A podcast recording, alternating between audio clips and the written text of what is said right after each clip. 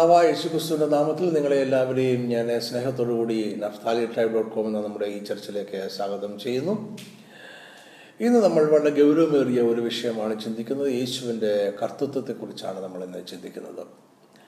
വേദപണ്ഡിതന്മാരുടെ ഇടയിൽ രക്ഷയിൽ യേശുവിന്റെ കർത്തൃത്വത്തെക്കുറിച്ചും അല്ലെങ്കിൽ ലോർഡ്ഷിപ്പ് സാൽവേഷൻ എന്ന് വിളിക്കും ഇംഗ്ലീഷിൽ സൗജന്യ രക്ഷ അല്ലെങ്കിൽ ഫ്രീ ഗ്രേസ് അഥവാ വിമർശകർ വിളിക്കുന്ന ലഘുവിശ്വാസം ഈസി ബിലീവിസം എന്നിവയെക്കുറിച്ചും ചൂടേറിയ വാദപ്രതിവാദങ്ങൾ നടന്നുകൊണ്ടിരിക്കുന്ന സമയമാണ്.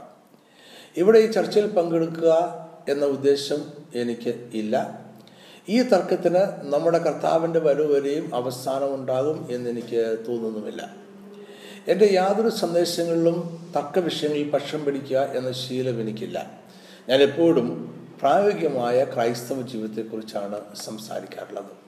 അതായത് പാവത്തോടും പിശാചിനോടും മല്ലി പിടിച്ച് കഴിയുന്ന സാധാരണ ജനങ്ങൾക്ക് വിടുതലിന്റെ വഴികൾ കാണിച്ചു കൊടുക്കുക എന്നതാണ് എപ്പോഴും എന്റെ ലക്ഷ്യം. വിടുതലിന്റെ ഒരു പ്രായോഗിക വഴിയായി യേശുവിനെ കാണിച്ചു കൊടുക്കുവാനാണ് ഞാൻ ഏറെ ഇഷ്ടപ്പെടുന്നത്. ഈ പറഞ്ഞതിന്റെ അർത്ഥം ഞാൻ വേദശാസ്ത്രപരമായ ഒരു ചർച്ച ഇവിടെ നടത്തുന്നില്ല എന്നാണ്. ഞാൻ മുകളിൽ പറഞ്ഞ ചർച്ച കർത്താവിൽ പ്രസിദ്ധരായ വേദപണ്ഡിതന്മാർ നടത്തിക്കൊണ്ടിരിക്കുകയാണ്. ഇരുപക്ഷത്തുള്ളവരോടും എനിക്ക് വളരെയധികം ബഹുമാനമുണ്ട്.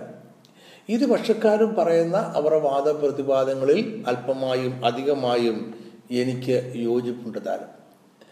ഈ സന്ദേശത്തിൽ മാനസാന്തരം രക്ഷ വീണ്ടും ജനനം നിത്യജീവിതം ദൈവരാജ്യം യേശുവിന്റെ കർത്തൃത്വം എന്നീ വിഷയങ്ങൾ അല്പമായി ഒരു പ്രായോഗിക ക്രിസ്തീയ ജീവിതത്തിന് ആവശ്യമായ രീതിയിൽ മനസ്സിലാക്കാം എന്നാണ് ഞാൻ ആഗ്രഹിക്കുന്നത്. നമ്മൾ വേദപണ്ഡിതന്മാർ തമ്മിലുള്ള ഈ തർക്കത്തിൽ പങ്കാളിയാകുന്നില്ല എങ്കിലും അവരുടെ വാദങ്ങൾ എന്താണ് എന്ന് അല്പമായി മനസ്സിലാക്കാം. ഇരു കൂട്ടരും രക്ഷ സൗജന്യമായി കൃപയാൽ വിശ്വാസം മൂലം ലഭിക്കുന്നു എന്ന് തന്നെ വിശ്വസിക്കുന്നു. ദൈവകൃപ സൗജന്യമാണ്. യാതൊരു പ്രവൃത്തിയും അതിനോട് ചേർക്കുവാൻ കഴിയുകയില്ല ദൈവകൃപയോട് എന്തെങ്കിലും പ്രവൃത്തി കൂട്ടിച്ചേർത്താൽ അത് വേദവിപരീതമായി മാറും. നമ്മൾ രക്ഷിക്കപ്പെടുന്നത് വിശ്വാസം മൂലം മാത്രമാണ്. ഇവിടെയും പ്രവൃത്തികൾ രക്ഷയ്ക്ക് കാരണമാകുന്നില്ല. ക്രിസ്തുവിലുള്ള വിശ്വാസം മാത്രമേ രക്ഷയ്ക്ക് ആവശ്യമുള്ളൂ. ഇവിടെയെല്ലാം രണ്ടു കൂട്ടർക്കും തർക്കമില്ല. പിന്നെ എവിടെയാണ് തർക്കമെന്നല്ലേ? രക്ഷിക്കപ്പെടുക എന്ന പ്രക്രിയയിൽ മാനസാന്തരവും യേശുവിന്റെ കർത്തൃത്വവും എപ്പോൾ സംഭവിക്കണം? ഇതാണ് തർക്കവിഷയം. കർത്തൃത്വ രക്ഷ അല്ലെങ്കിൽ ലോഡ്ഷിപ്പ് സാൽവേഷൻ ആണ് ശരി എന്ന് പഠിപ്പിക്കുന്നവർ ഒരു വ്യക്തി യേശുവിൽ വിശ്വസിക്കുമ്പോൾ തന്നെ യേശുവിന്റെ കർത്തൃത്വം അംഗീകരിക്കണം എന്ന് അവരെ പഠിപ്പിക്കുന്നു. ഇവർ മാനസാന്തരവും യേശുവിന്റെ കർത്തൃത്വവും രക്ഷയ്ക്ക് ആവശ്യമാണ് എന്ന് വാദിക്കുന്നു.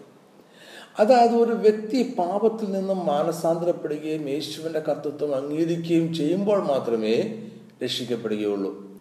എന്നാൽ സൗജന്യ രക്ഷ അല്ലെങ്കിൽ ലഘുരക്ഷ പഠിപ്പിക്കുന്നവർ കർത്തൃത്വ രക്ഷ ദൈവകൃപയും വിശ്വാസത്തെയും അട്ടിമറിക്കുന്നു എന്ന് വാദിക്കുന്നു. യാതൊരു യോഗ്യതയും ഇല്ലാതിരുന്ന മനുഷ്യർക്ക് സൗജന്യമായി ലഭിച്ചതാണ് ദൈവകൃപയെന്നും യേശുവിൽ വിശ്വസിക്കുക എന്നതിനോട് യാതൊരു കൂട്ടിച്ചേരലുകളും ആവശ്യമില്ല എന്നും ഇവർ ശക്തമായി വാദിക്കുന്നു. കൂട്ടിച്ചേരലുകൾ വേദവിപരീതമാണ്. അതുകൊണ്ട് മാനസാന്തരവും യേശുവിന്റെ കർത്തൃത്വവും രക്ഷയ്ക്ക് ആവശ്യമില്ല എന്നാണ് ഇവർ വാദിക്കുന്നത്. ശരിക്കും പറഞ്ഞാൽ മാനസാന്തരവും യേശുവിന്റെ കർത്തൃത്വം എപ്പോൾ സംഭവിക്കണം എന്നാണ് ഇവർ തർക്കിക്കുന്നത്.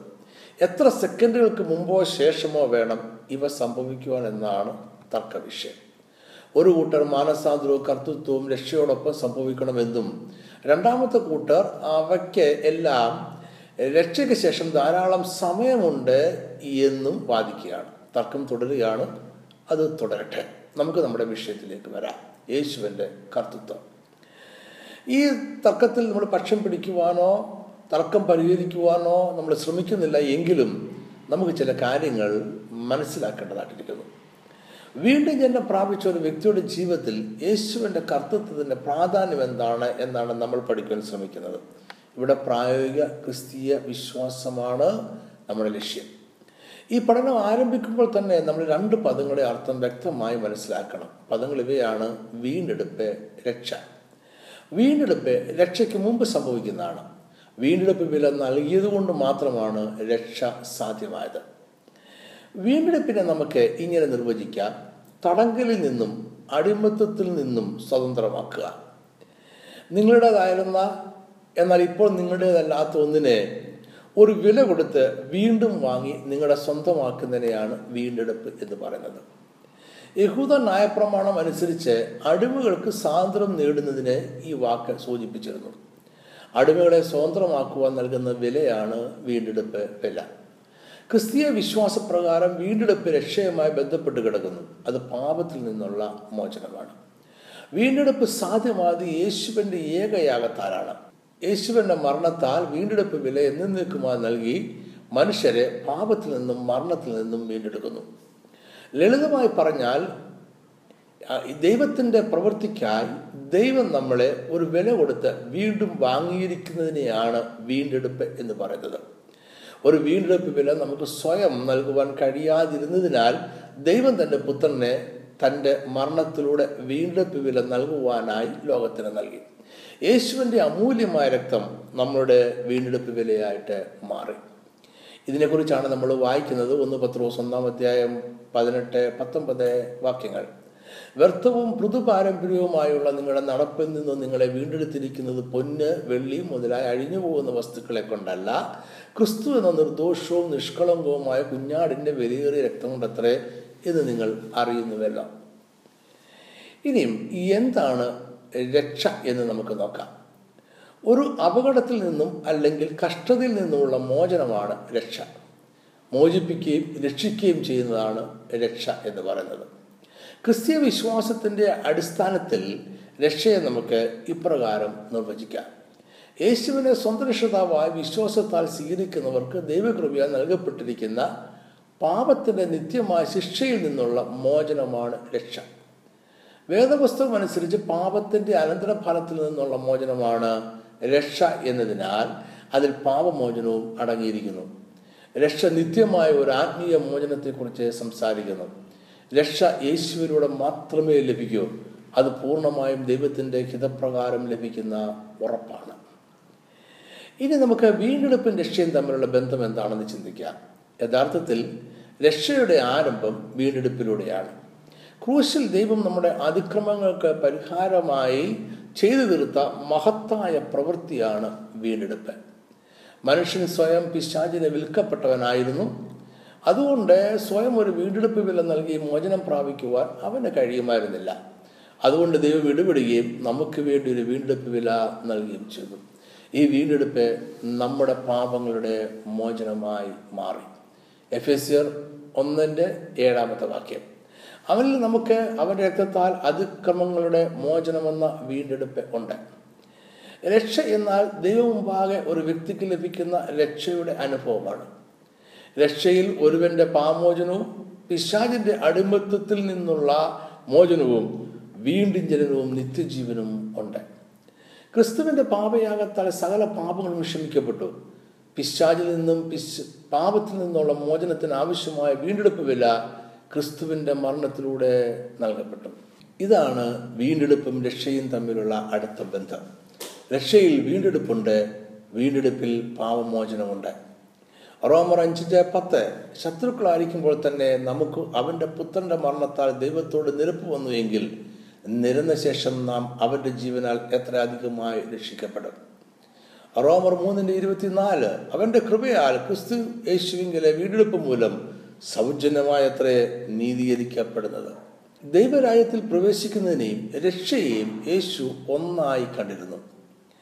മത്തായി പത്തൊമ്പതിന്റെ ഇരുപത്തിനാല് ഇരുപത്തിയഞ്ച് വാക്യങ്ങൾ ധനവാൻ ദൈവരാജ്യത്തിൽ കടക്കുന്നതിനേക്കാൾ ഒട്ടകം സൂചിക്കുഴയിലൂടെ കടക്കുന്നത് എളുപ്പം എന്ന് ഞാൻ നിങ്ങളോട് പറയുന്നു എന്ന് പറഞ്ഞു. അത് കേട്ട് ശിഷ്യന്മാർ ഏറ്റവും വിസ്മയിച്ചു എന്നാൽ രക്ഷിക്കപ്പെടുവാൻ ആർക്ക് കഴിയും എന്ന് പറഞ്ഞു. യേശു ദൈവരാജ്യത്തിൽ പ്രവേശിക്കുന്നതിനെ കുറിച്ച് സംസാരിച്ചു. ശിഷ്യന്മാർ രക്ഷിക്കപ്പെടുവാൻ ആർക്ക് കഴിയും എന്ന് പ്രതികരിച്ചു. യേശു പറഞ്ഞ ദൈവരാജ്യത്തിൽ പ്രവേശിക്കുക എന്നതും രക്ഷിക്കപ്പെടുക എന്നതും ഒരേ അനുഭവം തന്നെയാണ്. ഒരു വ്യക്തി രക്ഷിക്കപ്പെടുമ്പോൾ ദൈവരാജ്യത്തിന് അവകാശിയായി തീരുകയാണ് രക്ഷ ദൈവരാജ്യത്തിൽ പ്രവേശിക്കുവാനുള്ള ആധികാരികമായ രേഖയാണ്. ദൈവരാജ്യം അവകാശമാക്കുവാൻ മനുഷ്യന് മറ്റു യാതൊരു തെളിവുകളും ആവശ്യമില്ല. യേശു തന്റെ പരസ്യ ശുശ്രൂഷ ആരംഭിക്കുന്നത് തന്നെ ദൈവരാജ്യം വന്നിരിക്കുന്നു എന്ന് പ്രഖ്യാപിച്ചുകൊണ്ടാണ്. മത്തായി നാലിന്റെ പതിനേഴ് അന്നു മുതൽ യേശു സ്വർഗരാജ്യം സമീപിച്ചിരിക്കിയാൽ മാനസാന്തരപ്പെടുവീൻ എന്ന് പ്രസംഗിച്ചു തുടങ്ങി. യേശു തന്റെ ശുശ്രൂഷയുടെ ഉദ്ദേശം എന്താണ് എന്ന് പരസ്യമായി പ്രഖ്യാപിക്കുകയാണ്. ദൈവരാജ്യം പ്രഖ്യാപിക്കുവാനാണ് യേശു വന്നത്. ദൈവരാജ്യം ആരംഭിക്കുവാനാണ് യേശു വന്നത്. ദൈവരാജ്യം വന്നിരിക്കുന്നു ദൈവരാജ്യം നിങ്ങളുടെ ഇടയിൽ തന്നെയുണ്ട് ദൈവരാജ്യം നിങ്ങളിലുണ്ട് എന്ന് ഞാൻ യേശു വിളിച്ചു പറഞ്ഞു. ഈ പരസ്യ പ്രസ്താവനകളിലൂടെ ദൈവരാജ്യം ആരംഭിച്ചിരിക്കുകയാണ്. യേശുവിന്റെ പ്രഖ്യാപനത്തോടെ എല്ലാ മനുഷ്യരെയും ദൈവരാജ്യത്തിൽ ചേരുവാൻ അവൻ ആഹ്വാനം ചെയ്തു. മുകളിൽ പറഞ്ഞ വാക്യത്തിലൂടെ ദൈവരാജ്യത്തിന്റെ ആരംഭം യേശു പ്രഖ്യാപിച്ചപ്പോൾ നമ്മുടെ വീണ്ടെടുപ്പ് വില അക്ഷരാർത്ഥത്തിൽ നൽകപ്പെട്ടിരുന്നില്ല. എന്നാൽ യേശു വന്നത് ഒരു വീണ്ടെടുപ്പ് വില നൽകുവാൻ വേണ്ടിയാണ്. അവനത് ചെയ്യും. വീണ്ടെടുപ്പ് വില ഒരുക്കപ്പെട്ടിരിക്കുകയായിരുന്നു. യേശുവിന്റെ വാക്കുകളുടെ സമയത്തെ ആത്മീയ അന്തരീക്ഷം നമുക്ക് ഇപ്രകാരം വിശദീകരിക്കാം. പ്രവൃത്തിയാൽ വീണ്ടെടുപ്പ് വില നൽകപ്പെട്ട് കഴിഞ്ഞിരുന്നില്ല. യേശുവിനെ നേരിൽ കേട്ട ജനം പാപത്തിലും അതിനാൽ പിശാചിന്റെ അടിമത്തത്തിന് കീഴിലുമായിരുന്നു. എന്നാൽ ഒരു വീണ്ടെടുപ്പ് വില നൽകുവാനായി ക്രൂശിൽ മരിക്കുവാൻ യേശു തയ്യാറായിട്ടുണ്ടായിരുന്നു. യേശുവിനെ കേട്ടുകൊണ്ടിരുന്നവർ വീണ്ടെടുപ്പിനായി യാതൊരു പ്രവൃത്തിയും ചെയ്യേണ്ടതായിട്ടുണ്ടായിരുന്നില്ല. യേശുവിന്റെ മരണത്താലുള്ള വീണ്ടെടുപ്പിൽ വിശ്വസിക്കുക മാത്രം ചെയ്താൽ മതിയാകും. ഇതിനായി ഒരു വ്യവസ്ഥ മാത്രം യേശു മുന്നോട്ട് വെച്ചു. മാനസാന്തരപ്പെടുക. നമുക്ക് രക്ഷയുമായി ബന്ധപ്പെട്ട ഒരു പ്രധാനപ്പെട്ട വാക്യം കൂടെ വായിക്കാം. യോഹനാൻ മൂന്നിന്റെ പതിനാറ്. തന്റെ ഏകജാതനായ പുത്രനിൽ വിശ്വസിക്കുന്ന ഏവനും നശിച്ചു പോകാതെ നിത്യജീവൻ പ്രാപിക്കേണ്ടതിന് ദൈവം അവനെ നൽകുവാൻ തക്കവണ്ണം ലോകത്തെ സ്നേഹിച്ചു. ഈ വാക്യം രണ്ട് കാര്യങ്ങൾ പറയുന്നുണ്ട്. ഒന്ന് ദൈവം തന്റെ ഏകജാതനായ മകനെ ഒരു വീണ്ടെടുപ്പ് വിലയായി നൽകി. രണ്ട് നിത്യജീവൻ പ്രാപിക്കുവാൻ യേശുവിനുള്ള വിശ്വാസം അനിവാര്യമാണ്. നമ്മൾ ഒരു കാര്യം ശ്രദ്ധിക്കണം. ദൈവം യേശുവിനെ നൽകിയത് ഒരു യഹൂദ റബി ആയോ ഒരു ഗുരുവായോ തത്വജ്ഞാനിയായോ ഒരു പ്രസംഗകനായോ ഒരു അത്ഭുത സിദ്ധിയുള്ള വ്യക്തിയായോ അല്ല. നമ്മുടെ പാപങ്ങൾക്ക് വേണ്ടി ഒരു വീണ്ടെടുപ്പ് വിലയായാണ് ദൈവം യേശുവിനെ നമുക്ക് നൽകിയത്. യേശുവിലൂടെ നമ്മൾ നേടുന്നതെല്ലാം വിശ്വാസത്താൽ മാത്രമായിരിക്കും ചെയ്യും. അതിന്റെ അർത്ഥം പാപത്തെക്കുറിച്ച് ചിന്തിക്കാതെ നമുക്ക് രക്ഷയെക്കുറിച്ച് ചിന്തിക്കുവാൻ കഴിയുകയില്ല. പാപത്തിൽ നിന്നുള്ള മോചനമാണ് വീണ്ടെടുപ്പ്. ഇനി നമുക്ക് മാനസാന്തരത്തെക്കുറിച്ച് ചിന്തിക്കാം. മാനസാന്തരം എന്നാൽ പാപങ്ങളെ ഉപേക്ഷിക്കുക എന്നാണ് എന്ന് നമ്മളെല്ലാവരും സമ്മതിക്കുന്നു. എപ്പോൾ നമ്മൾ മാനസാന്തരപ്പെടണം. രക്ഷിക്കപ്പെടുന്നതിന് മുമ്പോ അതോ രക്ഷിക്കപ്പെടുന്നതിന് ശേഷമോ? രക്ഷയ്ക്കായുള്ള പ്രാർത്ഥനയ്ക്കൊപ്പം മാനസാന്തരത്തിന്റെ പ്രാർത്ഥനയും വേണോ? അതോ രക്ഷയ്ക്കായുള്ള പ്രാർത്ഥനയ്ക്ക് ശേഷം എപ്പോൾ എങ്കിലും മതിയോ? രക്ഷ എങ്ങനെയാണ് സംഭവിക്കുന്നത് എന്ന് വിശദമാക്കുന്ന ഒരു സംഭവം യോഹന്നാൻ രേഖപ്പെടുത്തിയിട്ടുണ്ട്. ഈ സംഭവം യോഹന്നാന്റെ സുവിശേഷം മൂന്നാം അധ്യായത്തിൽ നമുക്ക് വായിക്കാവുന്നതാണ്. ഒരു രാത്രിയിൽ നിക്കോദിമോസ് എന്നു പേരുള്ള ഒരു യഹൂദ പ്രമാണി യേശുവിനെ കാണുവാനായിട്ട് വന്നു. അവനോട് യേശു പറഞ്ഞ വാക്കുകൾ നമുക്ക് വായിക്കാം. യോഹന്നാൻ മൂന്നിന്റെ മൂന്ന്. യേശു അവനോട് ആമേൻ ആമേൻ ഞാൻ നിന്നോട് പറയുന്നു പുതുതായി ജനിച്ചില്ല എങ്കിൽ ദൈവരാജ്യം കാണുവാൻ ആർക്കും കഴിയുകയില്ല എന്ന് ഉത്തരം പറഞ്ഞു. യേശു എന്താണ് ഇവിടെ ഉദ്ദേശിച്ചത്? ദൈവരാജ്യം എന്നത് വേറെ ഒരു അനുഭവമാണോ? അത് പ്രാപിക്കുവാൻ രക്ഷയല്ലാതെ മറ്റെന്തെങ്കിലും ഒരു മാർഗമുണ്ടോ? യേശു തീർച്ചയായും രക്ഷയെക്കുറിച്ചാണ് സംസാരിച്ചത്. ദൈവരാജ്യത്തിൽ പ്രവേശിക്കുക എന്നതും രക്ഷ എന്നതും യേശുവിന് ഒന്നായിരുന്നു. തലമുടി നാലുകൾ കീറി പരിശോധിക്കുന്ന ഒരു തത്വജ്ഞാനിയെ പോലെ യേശു ഒരിക്കലും സംസാരിച്ചിരുന്നില്ല. യേശു സാധാരണക്കാരുടെ ഭാഷയിൽ അവരുടെ ശൈലിയിൽ ലളിതമായാണ് തന്റെ സന്ദേശം അറിയിച്ചത്. യേശു ഇവിടെ സംസാരിച്ചുകൊണ്ടിരുന്നത് നിത്യജീവനെ കുറിച്ചാണ് വീണ്ടെടുപ്പും രക്ഷയും നിത്യജീവനായിട്ടുള്ളതാണ്. നിക്കോദിവോസുമായിട്ടുള്ള സംസാരത്തിൽ യേശു തന്റെ ക്രൂശുമരണത്തെക്കുറിച്ചും പറയുന്നുണ്ട്. യോഹനാൻ മൂന്നിന്റെ പതിനാല് പതിനഞ്ച്. മോശ മരുഭൂമിയിൽ സർപ്പത്തെ ഉയർത്തതുപോലെ മനുഷ്യപുത്രനെയും ഉയർത്തേണ്ടതാകുന്നു. അവനിൽ വിശ്വസിക്കുന്ന ഏവനും നിത്യജീവനും പ്രാപിക്കേണ്ടതിന് തന്നെ. ഈ സംഭാഷണം മുന്നോട്ട് പോകുന്നത് യേശുവിന്റെ പ്രസിദ്ധമായ വാക്കുകളിലേക്കാണ്. യോഹനാൻ മൂന്നിന്റെ പതിനാറ് തന്റെ ഏകജാതനായ പുത്രനിൽ വിശ്വസിക്കുന്ന ഏവനും നശിച്ചു പോകാതെ നിത്യവൻ പ്രാപിക്കേണ്ടതിന് ദൈവം അവനെ നൽകുവാൻ തക്കവണ്ണം ലോകത്തെ സ്നേഹിച്ചു. നമ്മൾ എന്താണ് മനസ്സിലാക്കേണ്ടത്? യേശു വന്നത് ദൈവരാജ്യം പ്രഖ്യാപിക്കുവാനാണ്. യേശു ദൈവരാജ്യം എന്നതിനെയും രക്ഷയെയും ഒന്നായി കണ്ടു. രക്ഷ മാനസാന്തരം വിശ്വാസം വീണ്ടും ജനനം എന്നിവ ദൈവരാജ്യത്തിൽ പ്രവേശിക്കുവാനുള്ള മാർഗങ്ങളാണ്. ദൈവരാജ്യത്തിൽ പ്രവേശിക്കുക എന്നാൽ നിത്യജീവനിലേക്ക് പ്രവേശിക്കുക എന്നതാണ് അർത്ഥം. യേശുവിലൂടെ അല്ലാതെ ഇവയൊന്നും സാധ്യം അല്ല. ഇനി നമുക്ക് ദൈവരാജ്യം എന്നാൽ എന്ത് എന്ന് അല്പം ചിന്തിക്കാം. സ്വർഗരാജ്യം അഥവാ ദൈവരാജ്യം എന്നതായിരുന്നു യേശുവിന്റെ പ്രസംഗ വിഷയം. യേശു വിഷയം ആവർത്തി സംസാരിക്കുകയും രക്ഷ വീണ്ടും ജനനം എന്നിവയ്ക്ക് തുല്യമായി അതിനെ കാണുകയും ചെയ്തു. ദൈവരാജ്യം പുനഃസ്ഥാപിക്കുവാനാണ് യേശു വന്നത്. എന്താണ് ഒരു രാജ്യം? ഒരു രാജ്യത്തിന് പ്രധാനമായും നാല് ഘടകങ്ങൾ ഉണ്ടായിരിക്കണം. ഒരു രാജാവ് ഒരു അധികാര പരിധി അല്ലെങ്കിൽ ഭൂപ്രദേശം പ്രജകൾ നിയമങ്ങൾ. എല്ലാ രാജ്യങ്ങളും ആ രാജ്യത്തോടും രാജാവിനോടുമുള്ള കൂറെ ആവശ്യപ്പെടുന്നുണ്ട്. അതായത് ഒരു രാജ്യത്തിലെ എല്ലാ ജനങ്ങളും ആ രാജ്യത്തിലെ രാജാവിനെ അംഗീകരിക്കുകയും അദ്ദേഹത്തിന്റെ കർത്തൃത്വം അംഗീകരിക്കുകയും വേണം. രാജ്യമെന്നാൽ രാജാവിന്റെ കർത്തൃത്വമാണ്. നമ്മുടെ കർത്താവിന്റെ രാജ്യം ഐഹികമല്ല അത് ആത്മീയമാണ്. എന്ന് പറഞ്ഞാൽ നമ്മുടെ കർത്താവിന്റെ കർത്തൃത്വവും ആത്മീയമാണ്. ദൈവരാജ്യത്തിൽ പ്രവേശിക്കുന്ന എല്ലാവരും യേശുവിന്റെ കർത്തൃത്വത്തിലേക്ക് പ്രവേശിക്കുകയാണ്. യേശു ജനങ്ങളോട് മാനസാന്തരപ്പെടുവാനും ദൈവരാജ്യത്തിൽ പ്രവേശിക്കുവാനും ആഹ്വാനം ചെയ്യുകയാണ്. ദൈവരാജ്യത്തിൽ പ്രവേശിക്കുവാൻ മാനസാന്തരം അത്യാവശ്യമാണ്. മറ്റൊരു രീതിയിൽ പറഞ്ഞാൽ ദൈവരാജ്യം വന്നിരിക്കുന്നു പക്ഷേ മാനസാന്തരപ്പെടാത്ത ഹൃദയം കാരണം ജനങ്ങൾക്ക് ദൈവരാജ്യത്തിൽ പ്രവേശിക്കുവാൻ കഴിയുന്നില്ല. അതുകൊണ്ട് മാനസാന്തരപ്പെടുവാനും ദൈവരായത്തിൽ പ്രവേശിക്കുവാനും യേശു എല്ലാവരെയും ഉപദേശിക്കുകയാണ്. ദൈവരായത്തിൽ പ്രവേശിക്കുന്നതിന് മാനസാന്തരത്തിനുള്ള പ്രധാനപ്പെട്ട പങ്ക് ഇതാണ്. യേശു ഇവിടെ ജനങ്ങളുടെ ഇപ്പോഴത്തെ അവസ്ഥ എന്താണ് എന്നുകൂടി സൂചിപ്പിക്കുകയാണ്. ജനങ്ങൾ ദൈവരാജ്യത്തിന് വെളിയിലാണ്. അതുകൊണ്ടൊരു മാറ്റം ഉണ്ടാകണം. ജനം അവിടെ കൂറ് ഇപ്പോഴത്തെ രാജാവിൽ നിന്നും മാറ്റി മറ്റൊരു രാജാവിലാക്കണം. അതായത് അവർ അന്ധകാരത്തിന്റെ രാജ്യത്തെ നിരാകരിച്ച് ദൈവരാജ്യത്തെ സ്വീകരിക്കണം. ലളിതമായി പറഞ്ഞാൽ നമ്മൾ പിശാചിന്റെ കർത്തൃത്വത്തെ എന്നേക്കുമായി ഉപേക്ഷിച്ച് യേശു എന്ന രാജാതിരാജാവിന്റെ കർത്തൃത്വത്തെ നിത്യമായി സ്വീകരിക്കണം. ഇതിനെയാണ് വീണ്ടും ജനനം എന്ന് വിളിക്കുന്നത്. വീണ്ടും ജനനം എന്ന അനുഭവത്തെക്കുറിച്ച് അല്പം കൂടി ചിന്തിച്ചുകൊണ്ട് ഈ സന്ദേശം അവസാനിപ്പിക്കാം. എന്താണ് വീണ്ടും ജനനം പ്രാപിക്കുക എന്ന് പറഞ്ഞാൽ നമുക്ക് എങ്ങനെ ശാരീരികമായി മരിക്കാതെ വീണ്ടും ജനനം പ്രാപിക്കുവാൻ കഴിയും? നിക്കോദിമോസ് യേശുവിനോട് ചോദിച്ച ചോദ്യം ഇതാണ്. യേശു അവനോട് പറഞ്ഞത് വീണ്ടും ജനനം എന്നത് ഒരു ആത്മീയ അനുഭവം ആണ് എന്നാണ് യേശുവിൽ വിശ്വസിക്കുമ്പോൾ അത് സംഭവിക്കും. യോഹനാൻ മൂന്നിന്റെ പതിനാല് പതിനഞ്ച്. മോശം മരുഭൂമിയിൽ സമ്പത്തെ ഉയർത്തതുപോലെ മനുഷ്യപുത്രനെ ഉയർത്തേണ്ടതാകുന്നു. അവരെ വിശ്വസിക്കുന്ന ഏവനും നിത്യജീവനും പ്രാപിക്കേണ്ടതിന് തന്നെ. വീണ്ടും പ്രാപിക്കുക എന്ന അനുഭവത്തെ യേശു ഇങ്ങനെയാണ് വിശദീകരിച്ചത്. ഒരു പുനർജനനമാണത് ഒരു ആത്മീയ അനുഭവമാണത് യേശുവിന്റെ മരണത്തിലുള്ള വിശ്വാസമാണത്. മരിക്കുകയും വീണ്ടും ജനിക്കുകയും ചെയ്യുക എന്നത് തന്നെയാണ് പുനർജനനം എന്നതിന്റെ അർത്ഥം. മരണത്തിലൂടെ കടന്നു പോകാതെ ആർക്കും വീണ്ടും ജനിക്കുവാൻ കഴിയുമായിരുന്നില്ല. എന്നാൽ വീണ്ടും ജനനം എന്നത് ഒരു ആത്മീയ അനുഭവം ആയതിനാൽ മരണവും പുനർജനനവും ആത്മീയ അനുഭവങ്ങൾ ആയിരിക്കും. ഒരു വ്യക്തിയുടെ ഇപ്പോഴത്തെ ജീവിതം മരിക്കുകയും പുതിയൊരു ജീവിതത്തിലേക്ക് അദ്ദേഹം ജനിക്കുകയും ചെയ്യണം.